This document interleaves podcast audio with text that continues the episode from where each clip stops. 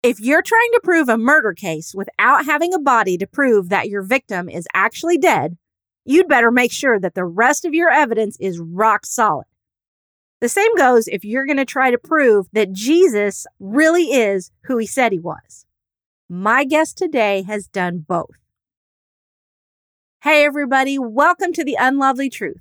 I'm your host, private investigator Lori Morrison, and I'm going to bring you another story from the world of true crime and we're going to see where that intersects with our faith and then join forces to answer what I think is every Christian's calling to be a different kind of PI, a person of impact. And we'll talk about a practical way to do that after we've gone through today's case.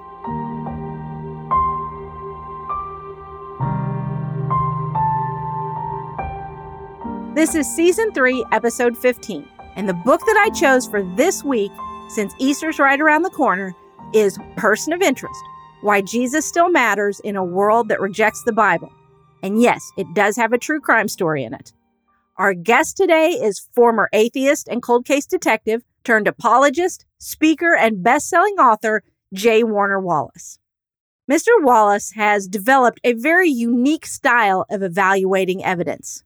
So, in this book, he walks us through his own no body case of Tammy Hayes and shows us this really unique investigative technique. And then he takes it and applies it to the claim that Jesus is who the Bible says he is. But let's focus on Tammy's case first. Tammy was raised in the foster care system and didn't have any close family contacts. All she really had were friends and her husband, Steve. Now, Steve was actually a person of interest in her disappearance. But the problem was nobody could prove that she hadn't just walked away from her life. But when J. Warner Wallace got the case, he applied this unique approach of his so that even though no evidence had really been collected, he was still able to determine what the only reasonable assumption of what had happened was. So, if Tammy's husband Steve was responsible for her disappearance, one of the first things that J. Warner Wallace wanted to know is why did it happen when it did? So think about it this way. If her disappearance was like a bomb exploding, what lit the fuse? What happened before? And then what was the fallout? What kind of things did we see people doing afterward? So if you take all that information and diagram it all out, you can start seeing patterns. You can see who was connected to each step in the process. So if we apply that to Tammy's disappearance, let's think about who was connected to the text messages from another woman about, quote, being together soon? It was Steve. Who borrowed a large empty plastic barrel from a friend right when Tammy disappeared? That also was Steve. And who asked another friend if he thought it was possible for a murderer to go to heaven? You're right. That too was Steve. I'm seeing a pattern here, aren't you? Who was unhappy that Tammy was getting ready to announce that she was pregnant? Steve. Who did Tammy call police to say had been threatening to kill her? Steve.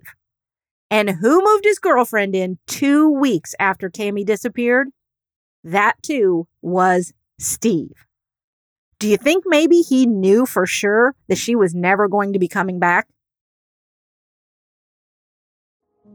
If you're ready to take that next step to become a different kind of PI, a person of impact, I have resources to help you. So go to the show notes, find the link, and you can get resources describing how I took my faith and my interest in true crime as a private investigator and put those together. You'll also find ways that you can learn what type of PI you might be and what kind of work you're best suited for. And then if you decide to really dive in head first, you can get resources that will help you practice what I call soul care so that the darkness of the true crime world won't overwhelm you and you can keep serving those people who have survived the trauma of being affected by crime. They need us so much and you'll be ready. So remember, check out that link in the show notes. Now let's get back to the case of Tammy Hayes.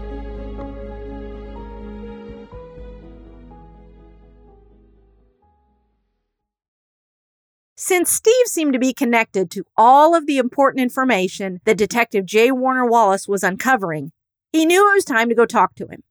But Steve wasn't really interested in chatting about his long gone wife, Tammy.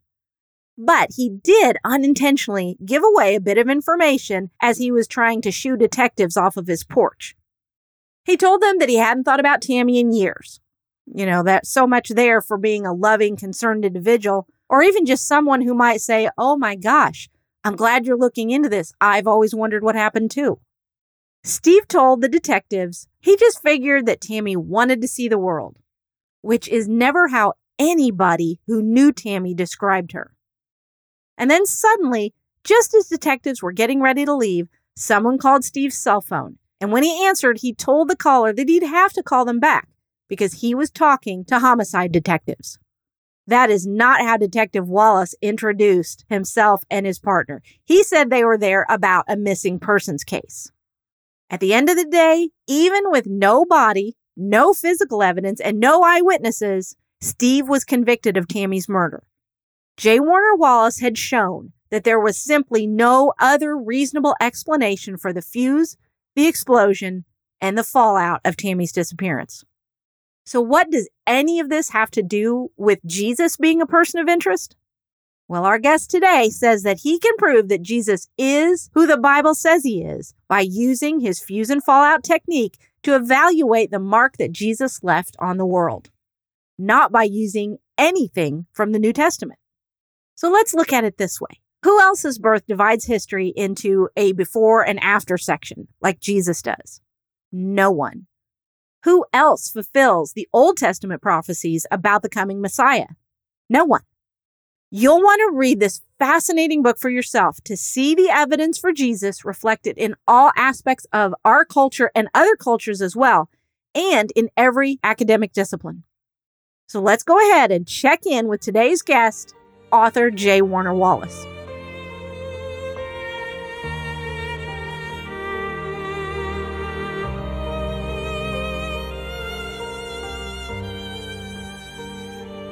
Jim, thank you so much for joining us today. I know my audience is going to love your perspectives.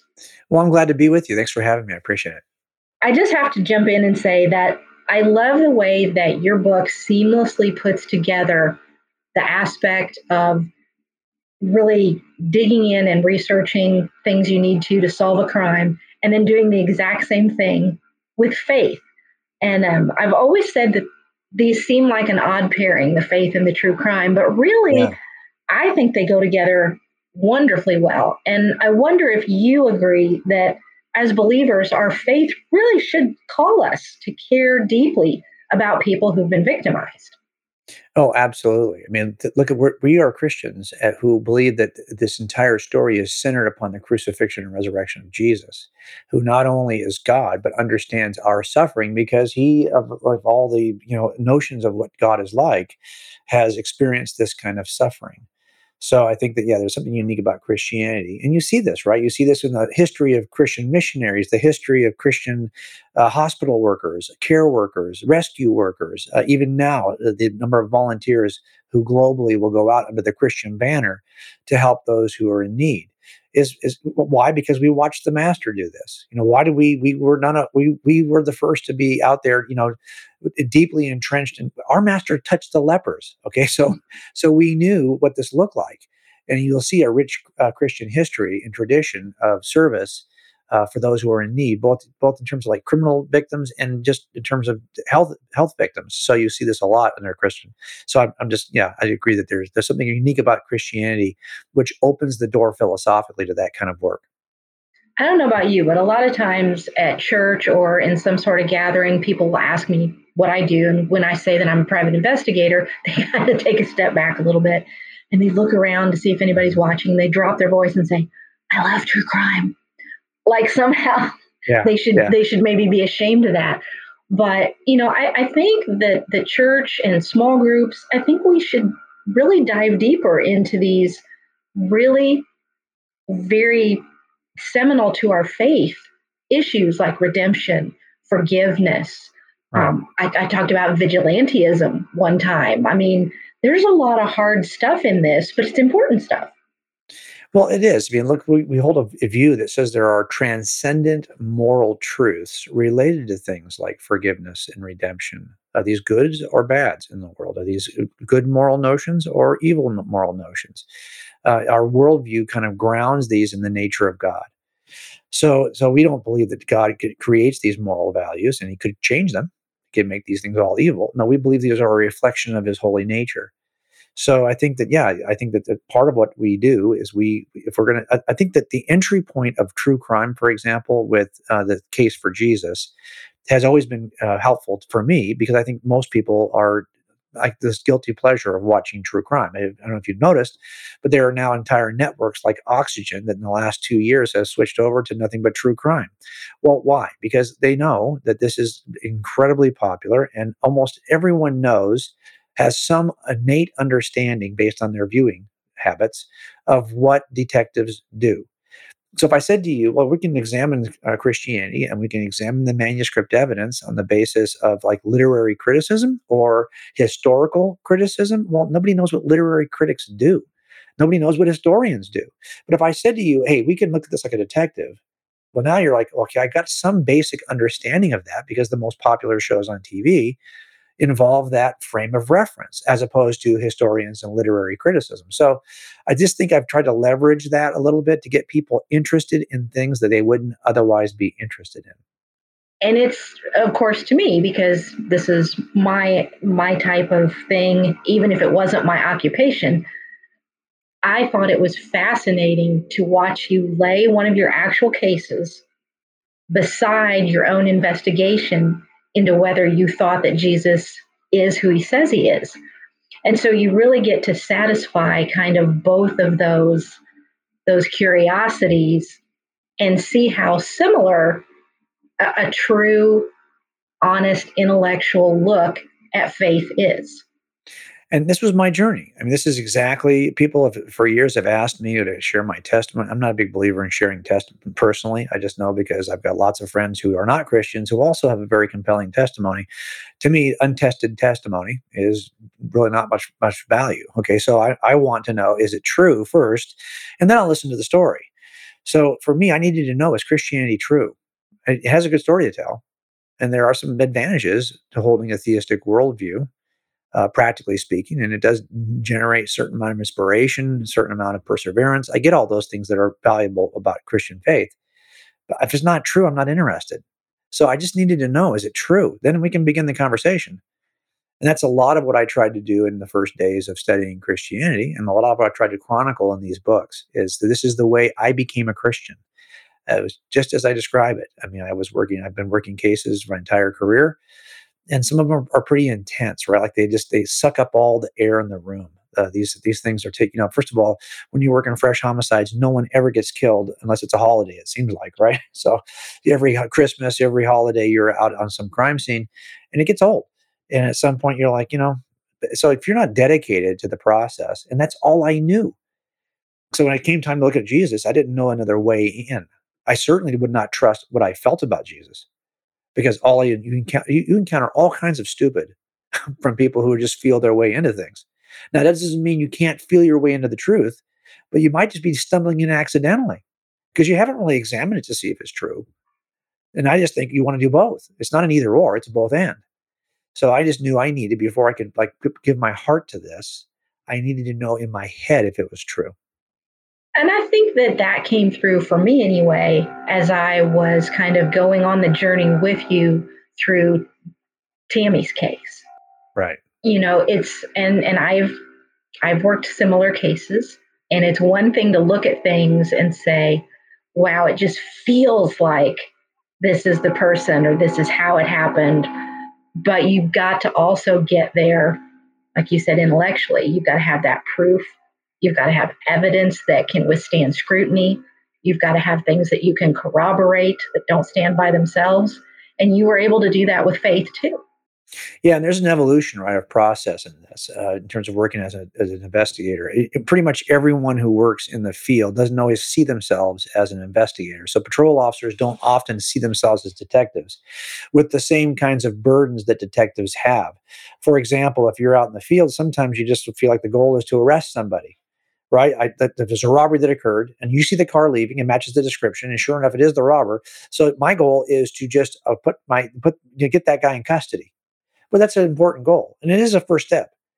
But for me, it's not just that. There's another step in this. If we don't have enough evidence that, that he is the guy, by interviewing quickly, by looking through the car to find the weapon, all of that stuff, well, then we're not going to be able to hold him beyond that 24 or 48 hour period to get the case filed. The goal ought not be just to make an arrest, it's to get the case filed with the district attorney. And if we don't have enough evidence to get past that filing and convict it in front of a jury, then we've still done all of this for nothing. So it's hard to help people in the beginning of a patrol officer to realize that your goal is not to arrest that guy. Your goal is to get a conviction in front of a jury. What are we going to do in this moment to get us through all the steps that are required to get to the now for me looking at christianity I, I just I needed to go all the way. I needed to know like what what what is every layer of this all the way to the end before I can take a first step. Because the goal is not just to know something about Jesus. If that's the case, you know, Mormons know something about Jesus, Muslims know something about Jesus. Pretty much every world religion now can say they know something about Jesus. Does not make them Christians. So I just needed to know how far does this go evidentially and how much trust should I put in it. And as much as I really admired your extremely methodical approach, you also had kind of an artistic bent yeah. to your approach, which fascinated me. So I want to hear more about that. Well, that's my training was so I, I my dad was a police officer and worked homicides and then became a sergeant and so I was familiar with his cases, but um, I was really more interested in the arts. I would have liked to have been a writer from the beginning, but um, then I was in art school. I got a bachelor's degree in design and a master's degree in architecture, and I was working as an, architect- an architectural firm in Santa Monica. When I realized that probably based on the kind of uh, uh, relationship I, Susie and I have, and the, our hopes and aspirations for having a family, that probably to pursue the arts uh, would have um, derailed some of that for me because I'm such an obsessive that if you're going to spend a lot of hours on something that for which you're being paid a flat salary, which is a lot, lot of the architectural world, um, that you're probably never going to be home. And um, I know that I'm obsessed about creativity. That's a very obsessive kind of discipline. Uh, the thing about good thing about police work is when the shift's over, the shift's over. Um, so that was helpful, and I knew that it was a noble profession. My dad had done it for years, and he had raised a second family, and he was never he never had any money, but it was it was consistent work. right? It didn't rise and fall on the real estate market. It didn't. It's a growth industry, unfortunately. Yeah, whether you, whether you had a client or not, you know. So so th- there were some things about it that I thought were were safer, and that was the selfish reason why I got involved in arch- in uh, law enforcement to begin with. And right away, because I had a background in arts, um, you know, I got called out to every homicide, every officer involved shooting, where they needed a drawing, where they needed to map out that crime scene. So I ended up doing a lot of charting. I built models for homicides uh, before I ever investigated a homicide as the IO, as the investigating officer. I was building the models and doing the drawings they would go to court with because that was the stuff that I was, you know, I was gifted at. But that helped me because it put me in front of a lot of homicide detectives years before I ever worked homicides, and they all knew me. And uh, my dad was there early, so I was Wallace's kid who could do all the drawings, you know. And so they always would uh, bring me into their confidence. I was at a lot of death scenes that uh, listening and kind of being part of the thinking on the scene well before I was ever in charge of the scene. And that was just kind of a helpful step for me. I can't even draw stick people, but I will say that reading about how you used your art has made me rethink how I'm going to do some of the things that I do. So, bet you didn't know that, that this was also a little bit of a primer for PIs, this book that you have. Well, and think about it, you know, a lot of what we end up doing is at some point you're going to take a case that you've developed and have to communicate that case to somebody. And the communication process is every generation that we are in is more and more visual. Why? Because we've been trained by this glowing rectangle, the phones that are in our hands, that continue to feed us information. So for now, you probably realize that used to be the largest search engine in the world was Google. I think YouTube has passed that pretty quickly. And uh, we are used to, we want to see it. We want to see this thing visually. And when you're talking about something for which I have no video, because if I had a video, it would be solved a long time ago. I have to kind of help the in, in, uh, form analogies, ways of thinking So, I, like for example, we use this fuse and fallout idea in the in the. This is simple timelining of what happens before a murder and what happens after a murder. I could say it that way, but when you talk about it as a fuse that's burning up to the explosion of a bomb, and then all the shrapnel and debris that's in the fallout, people see it differently. They they oh, I get that, and now I can just put those pieces in the diagram from either the fuse or it's a part of the fallout, and everyone says, oh, there's no doubt that he's the bomb He's the one who did this.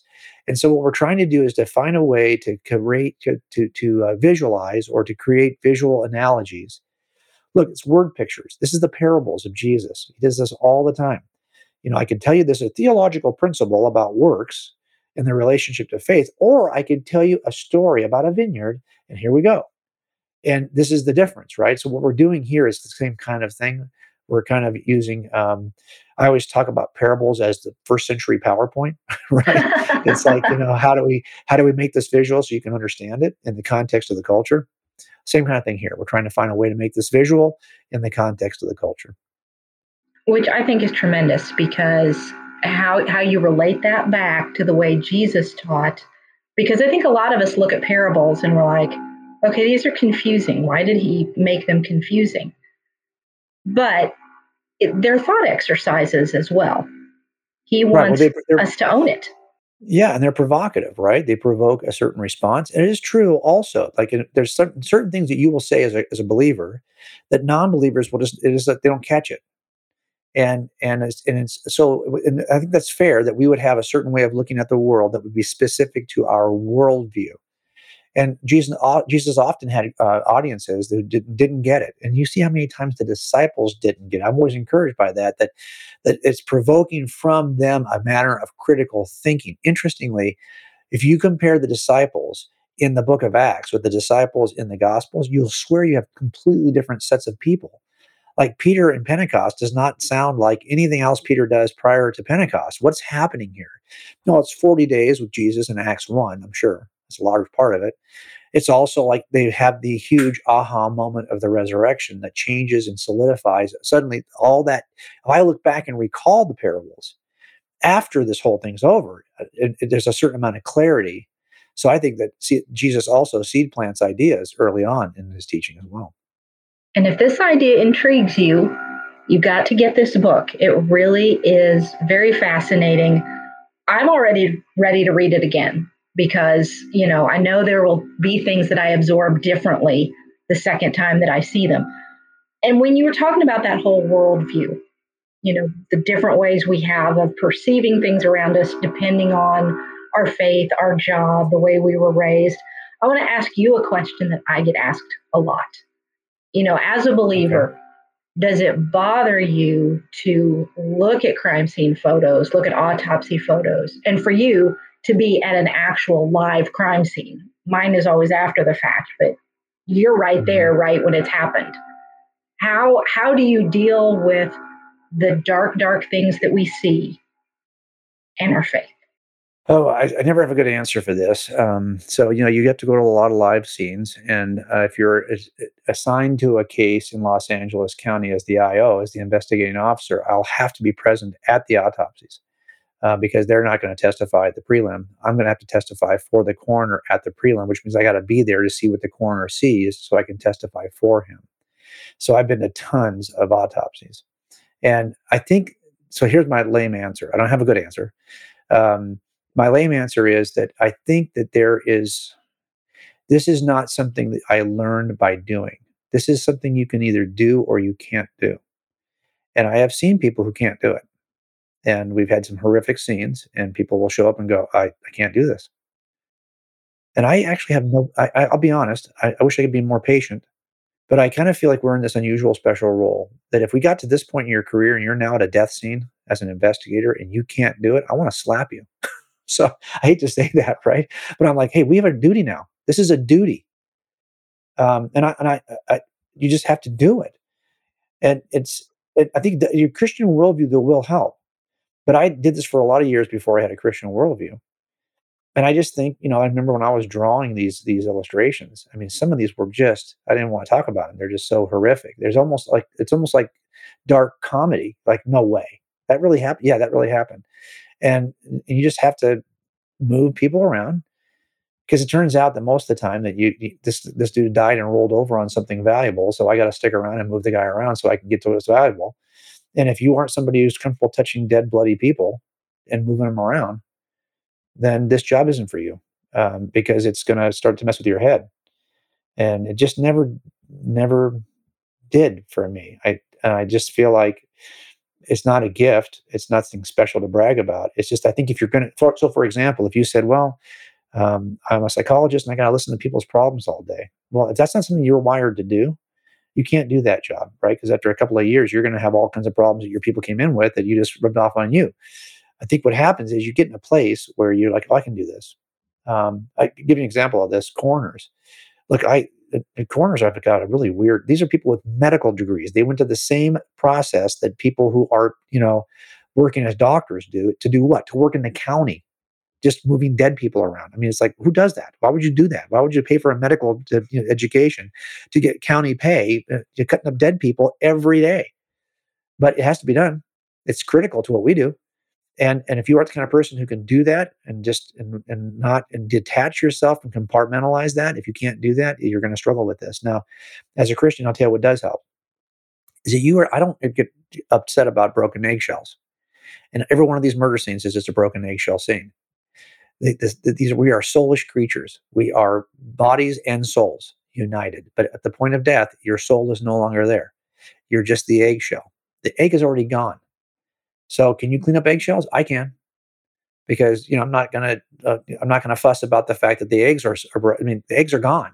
They were actually recovered intact. Okay, they're gone. All you have left are the eggshells, and every one of these scenes are just bodies, bodies. And I believe that we are soulish creatures and when you work a child murder, I had to do a bunch of those. Um, I, you know, you have to kind of think theologically. Do I have good reason to believe that this child is in the presence of God right now? If I believe that is true, this is just an eggshell scene, and I can I can work that. And kind of the uh, opposite side of the same coin.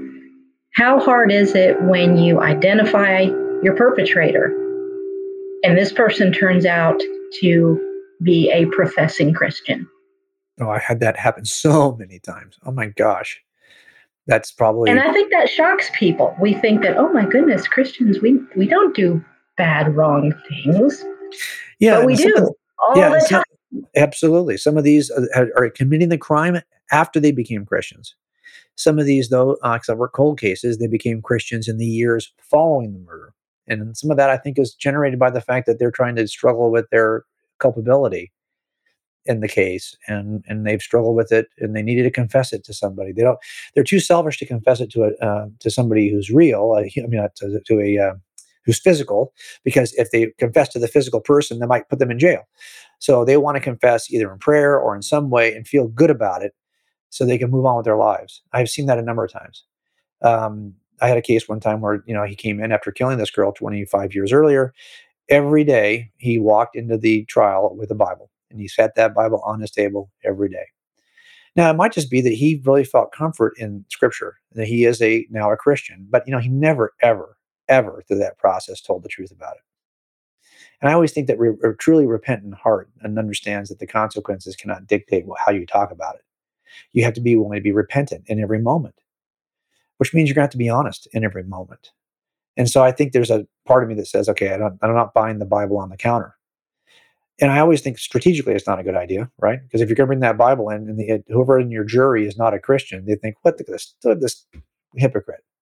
And everyone who is a Christian is like, dang it, don't bring that Bible in here and, and associate us with you.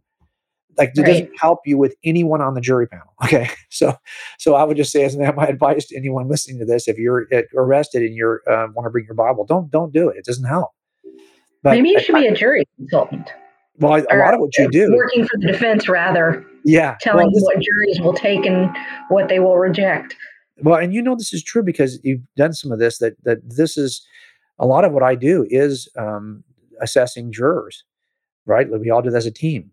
Um, we think about like we have a panel of jurors. We put the voir dire questionnaire out there. We, we read the questionnaire. We go through it the weekend before we start selecting the jury, and we're just trying to figure out, you know, who possesses a bias they can't put down and because everyone's got some kind of thing they, they have got in their head we, we get it but some people are better at, at shelving that than others and we're just trying to figure out can you shelf your bias? Because if you can't then there's going to be a problem for us. So so yeah i think a lot of what you do in this situation is you're trying to assess people to see if they're willing to be um, fair and um, impartial. Let's let's get a little more lighthearted for a moment. We've gone through some pretty heavy stuff. Tell me something about yourself that most people wouldn't know Oh gosh, um, I'll put you on the spot here. That wouldn't know. Um, well, I mean, I think people mostly know that I am interested in the arts and in music, and that's something that you, most cops don't. You don't think of that as being something that you would necessarily associate with. I'm not somebody who's like a big gun nut or a big hunter or fisher. A lot of people are fish fishermen, and they like to fish and hunt. They just are uh, fond of guns because uh, this is what we have to constantly. I think I'm proficient, but I don't think it's not my hobby. You know, it's not like the thing that I. I'm not a collector. Um, my dad was a collector, um, but that's just not my interest. I came up in the arts. You know, I've got a collection of guitars here that I have, but I don't have a collection of guns. So, so I think that's part of the, probably the difference for me is I'm trying. I, I ended up blending both of those. It, it, it's really hard to scratch a creative itch in a business like ours. Um, there's not a lot. So I've tried to be very creative about how I approach these cases because I'm just trying to scratch that itch. Well, and of course, you've listened to some of my podcast episodes, and my regular listeners out yep. there know that I'm I'm going to go this direction. What okay. can just your average person do? You don't need a lot of training. You don't need special skills. Just something simple you can do, grassroots, community based kind of thing, when you are very interested in this true crime genre and you want to help victims? Well, the first thing you can do is, and I'm just going to say this because I think it's the most obvious, is that you can't help a victim if you are a victim. And so part of what happens in communities is that we have to be so situationally aware that we see the, that you know, most of us get a sense, like if you've got kids and they're dating the wrong person, you can like, I can see this thing before it comes. I can kind of get a sense where this is going. Then you'd like to be able to tell your kids, hey, you know what? I know this is going to sound like maybe stupid or presumptuous on my part, but I kind of have a sense where this is going, and um, I kind of been down that road.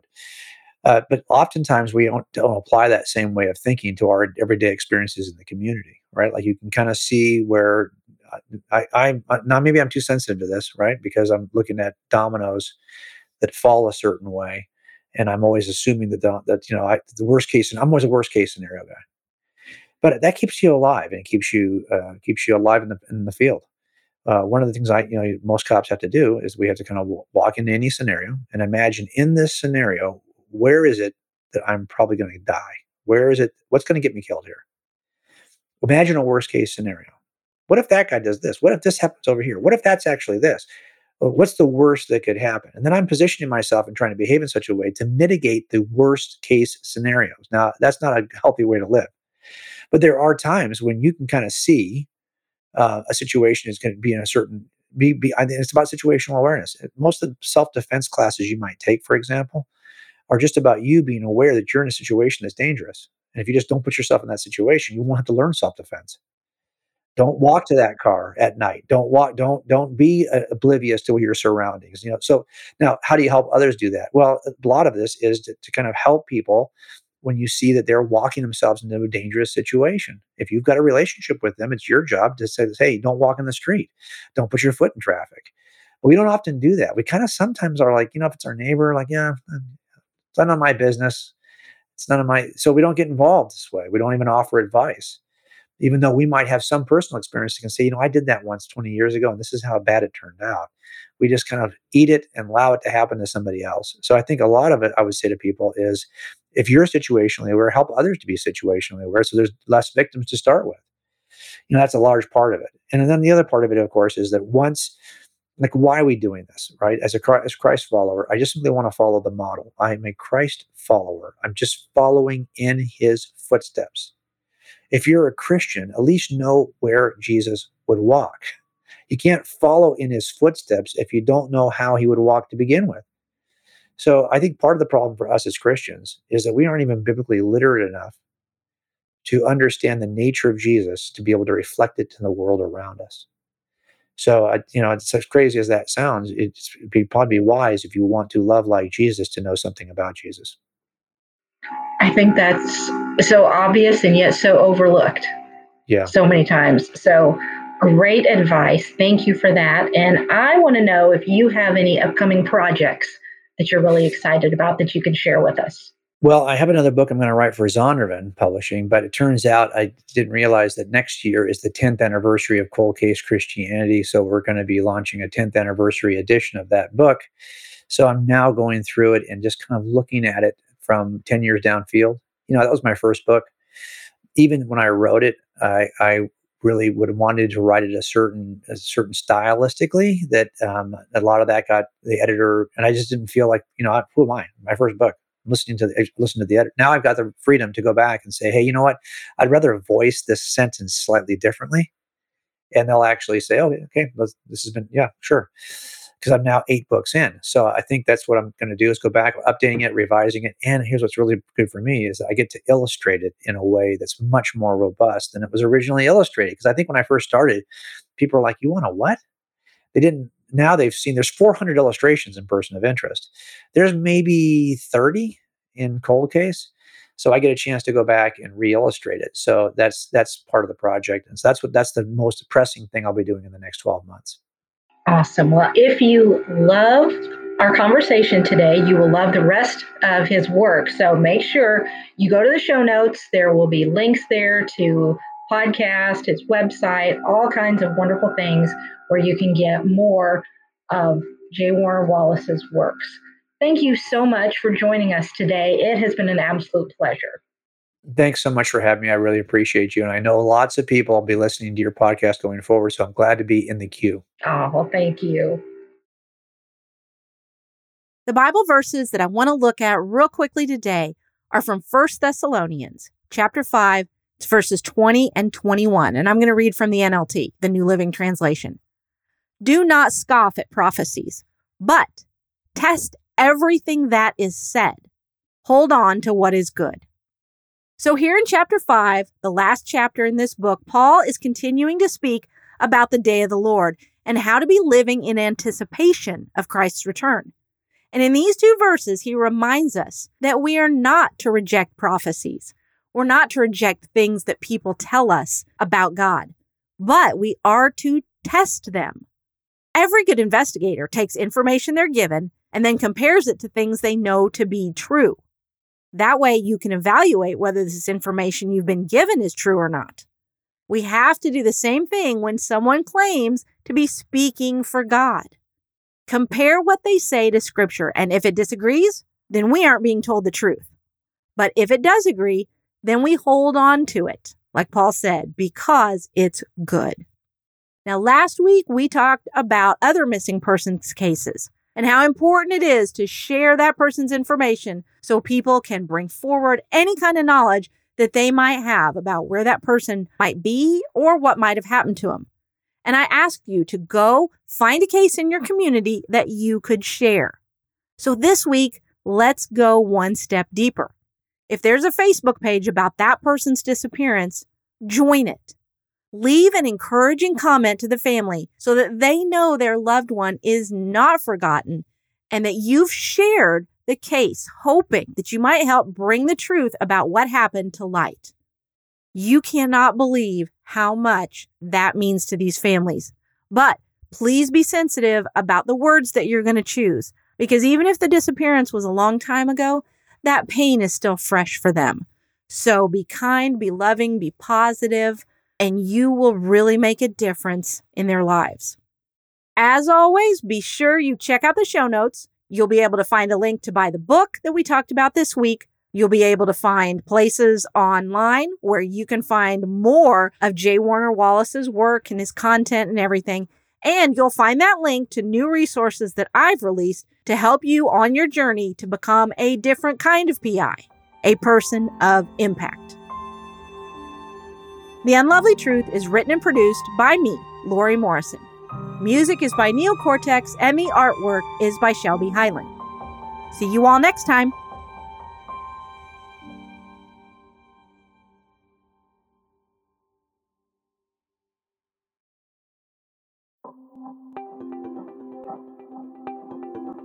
Thank you for listening to this episode that is part of the Spark Media Network that can now be heard on the Edify app.